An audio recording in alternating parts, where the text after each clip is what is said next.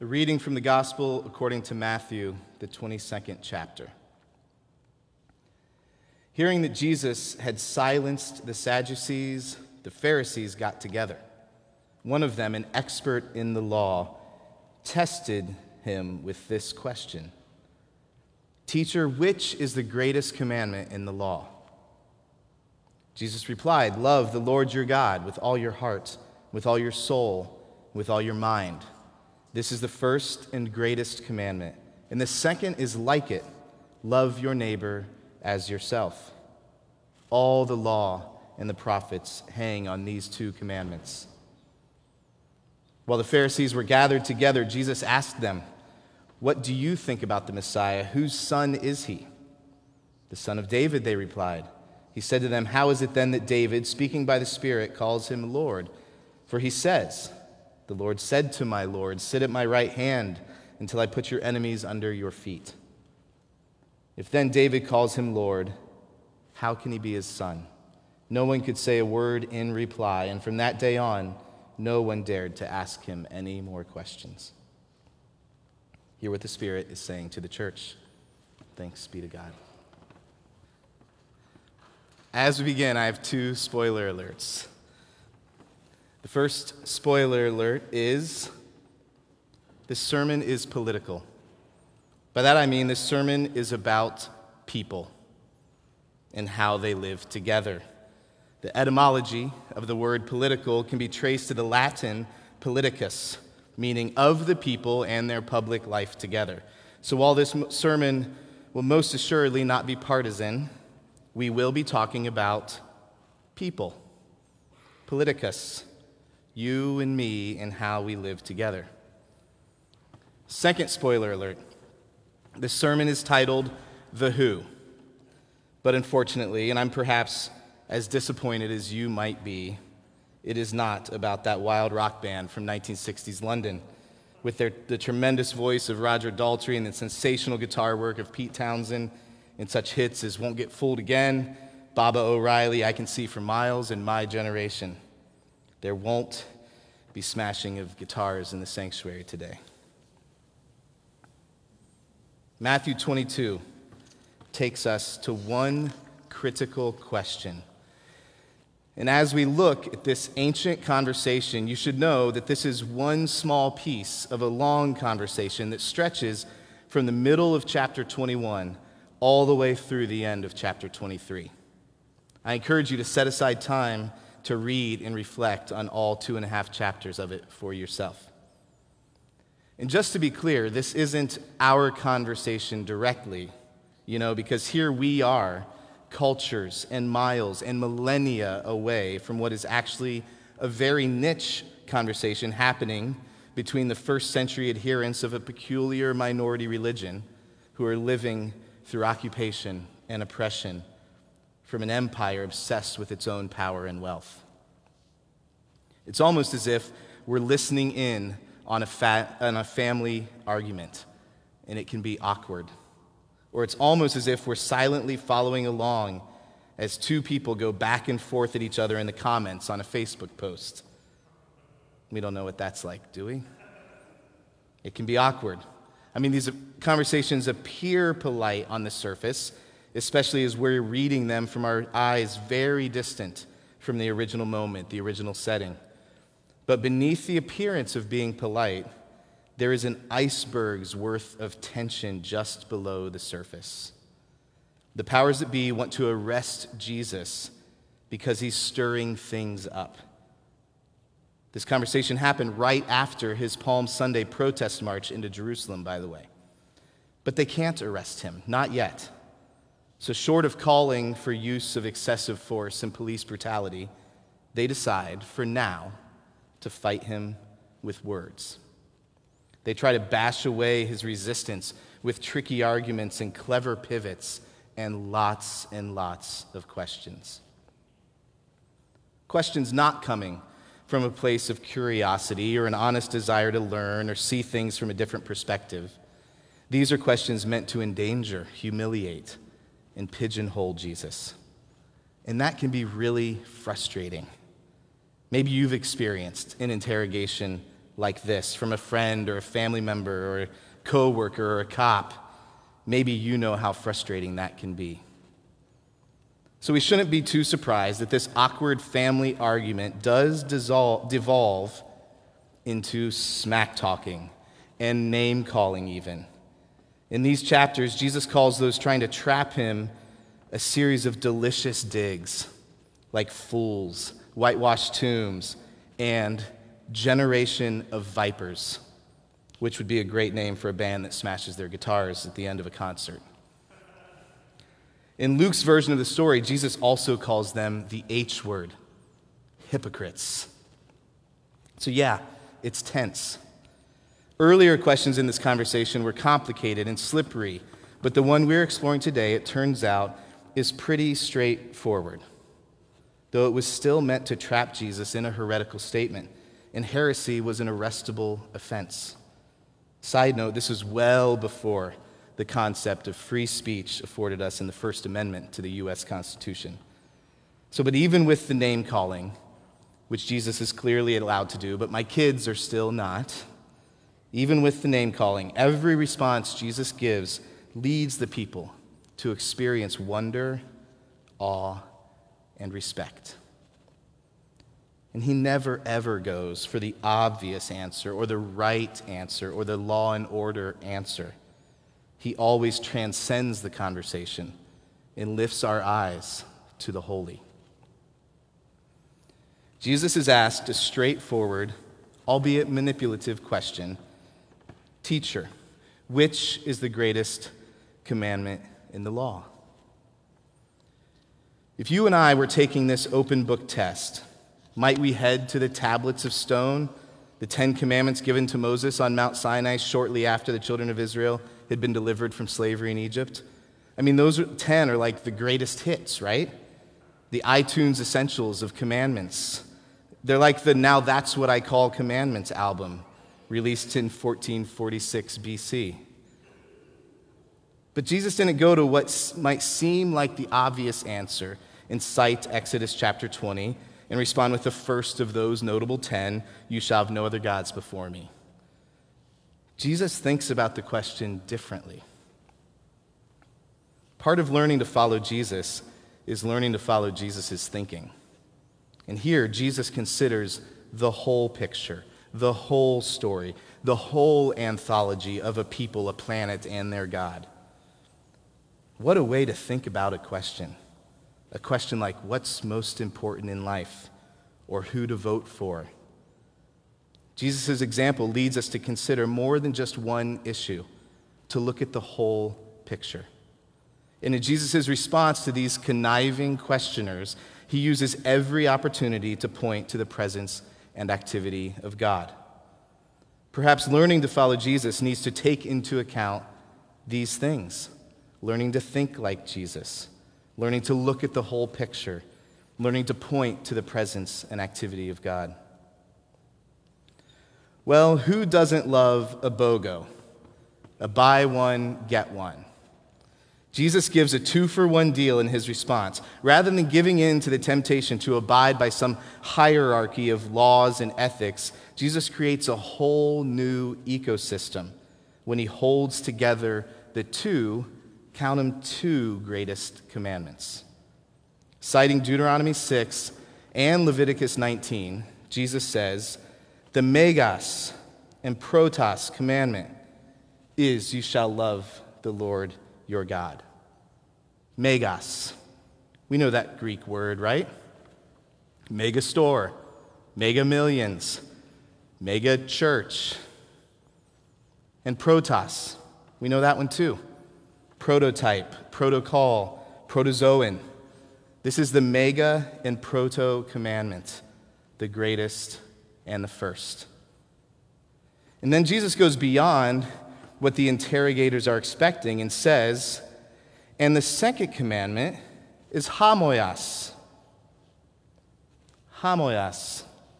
We know this word too homogenous, homonym, homosexual. The second commandment is the same as the greatest and first commandment love your neighbor as yourself. megas, protos, homoios, greatest, first, same. This was the mic drop. Jesus shut it down with that response. The couple chapters of contentious questions quickly come to a close, and Scripture says from that day on, no one dared to ask him any questions. He had given the final word, and the final word is love. Braiding Sweetgrass Indigenous Wisdom, Scientific Knowledge, and the Teaching of Plants by Robin Wall Kimmerer has been called a hymn of love to the world. And it is. It is beautiful, profound, moving. It is parts memoir, parts botany textbook, and parts history of the people that once lived in a grateful and generous ecosystem on this very land that settlers and colonizers have divided with property lines and choked with commodification. I want to read you a couple chapters from Braiding Sweetgrass.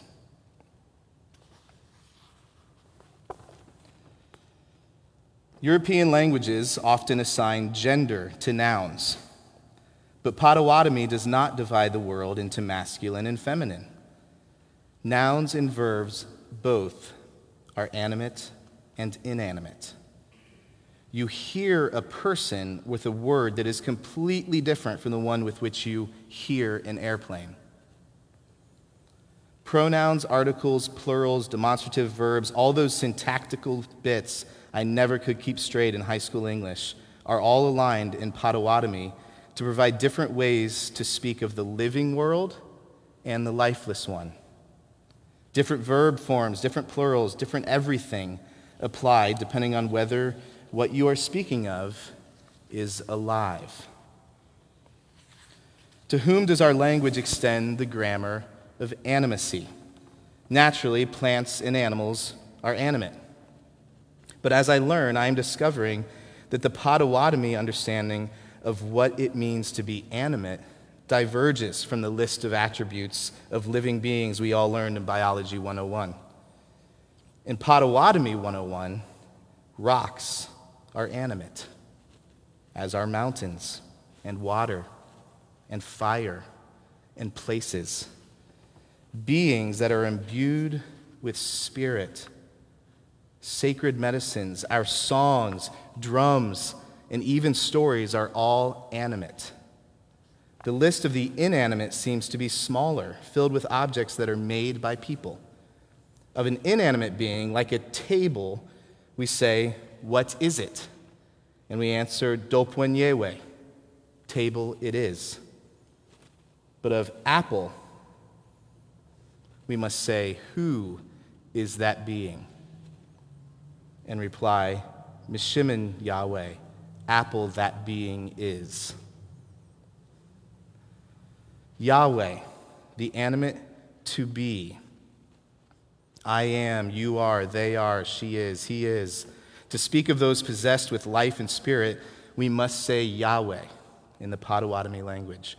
By what linguistic confluence do Yahweh of the Old Testament and Yahweh of the New World both fall from the mouths of the reverent. Isn't this just what it means to be, to have the breath of life within, to be the offspring of creation? The language reminds us in every sentence of our kinship with all of the animate world.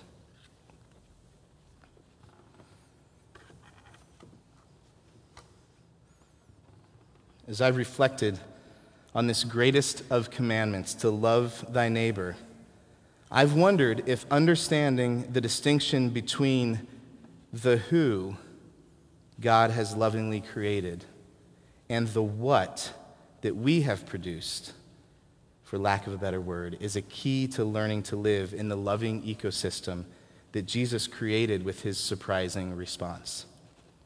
So let's practice. What is that bowl? Who are those apples? What is that pepper spray? Who is that protester? What are the cages at the border? Who is that migrant child? What are those handcuffs? Who is that black teenager? What is that investment account? Who is that person in need? What is that mask, or should I say lack of a mask? Who is that immunocompromised or otherwise at risk person? What is that extremist legislation? Who is that person seeking an abortion? What is that tax abatement for a corporate developer? Who is that student in Columbus City Schools? What is that semi automatic weapon? Who is that student sitting in a classroom? What is that gendered bathroom? Who is that non binary or trans person in need of a bio break? What is that white nationalism? Who are the children of God in every corner of the globe? What is that police helicopter? Who is that child sleeping in their home in Linden? What is that drone?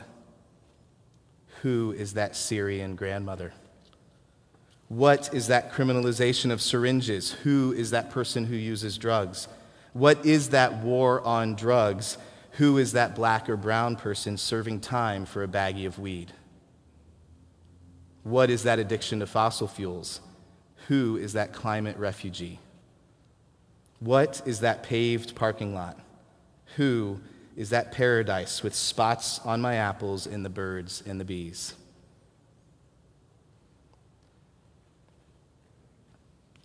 When our love becomes fixated on the what of life, we get out of balance, insecure, weak, and we betray our inherent divine beauty as children of God. But when we reorient and direct our love to the who of life, we soar. Jesus said, Love God and love your neighbor as yourself. And all the law and the prophets hang on these two commandments. Jesus creates an ecosystem for living in love in everything, every little thing, every big thing, every possible thing about life hangs together, holds together, swings together, suspends together on this one thing love. Everything hangs on love. So, whatever you want to do, hang loose, hang tough, hang out, hang around, or hang on sloopy, be sure that you also hang on love. And as we hang on love, love provides the balance, strength, security, and beauty for our whole life together. So this week, when I came across this idea of all life suspended on love, I immediately pictured Amber high above the common stage performing aerials as the horns and rhythm section of Mojo Flow keep up their funky groove. So I reached out to Amber and asked her a couple questions. I asked her what made her want to take on this sport this form of art. She said she was mesmerized by the beauty of it. To her, it represents graceful strength. I asked her how she learned to do this. She said she reached out to the local circus arts community. Through them, she was connected to an instructor and a studio. She trained privately two times a week for two hours each time for a whole year before she debuted her aerial performance. I asked her if she's had moments where she messed up or got scared or thought about quitting. She said she thinks it's natural to get nervous about doing something you've never done. She was definitely nervous about dropping herself, but she had to have faith in herself and in her training, which was excellent, by the way. She admitted that she absolutely has messed up in her aerial, aerial performances, but thankfully, she hasn't hurt herself too bad. And finally, I asked her if she's had a moment when it felt like it all came together. She said, every performance. And she's grateful that it all comes together. The first time it all came together in a big way was the first time she completed a flip and drop move while suspended 30 feet in the air. And now you all get to learn how to do a flip and drop as well. The move was timed in the music. They were performing, and she had a few seconds to make the flip happen. The flip entails freeing your hands, flipping upside down while catching the silks from underneath yourself, and opening your arms while flipping right side up. Everybody got that? When she completed that move, suspended high above the concrete stage at the Columbus Commons, she felt extremely grateful. Grateful to her trainer, Mariah, for instilling in her the skills and discipline to reach these heights, literally. She was grateful to her husband, Walt, for supporting her dangerously exhilarating adventure. Grateful to the owner of the studio, Movement Activities, and grateful to Jess of Amazing Giants for getting her started and providing her with a safe space to train. And grateful to Art Makes Columbus for providing the grant that bought the silks. Grateful to the audience for being there, and grateful to God for giving her the strength and providing her with protection. Thank you, Amber, for sharing these perspectives from the suspended silks 30 feet above the stage. You know, as I learned more from Amber's point of view high above the ground, I reflected more on the megas and protos and homoios commandments of love. And I saw more and more connections between the gospel of love and aerials. Beauty and grace inspired the beginning of the journey. It took a community, it took work, it took commitment, it took faith. And yes, there's mess ups sometimes, and they can hurt. But by God's grace, we survive and we heal. And eventually, we soar. And when we do, when we soar with love, it fills us with gratitude gratitude for the journey we're on and the people we're on it with. So, people of God, May the whole of your life hang, hold, swing, suspend from this one unifying principle divine love. Love for God, love for your neighbors, and love for yourself. May you know the balance, strength, security, and beauty of being suspended by love.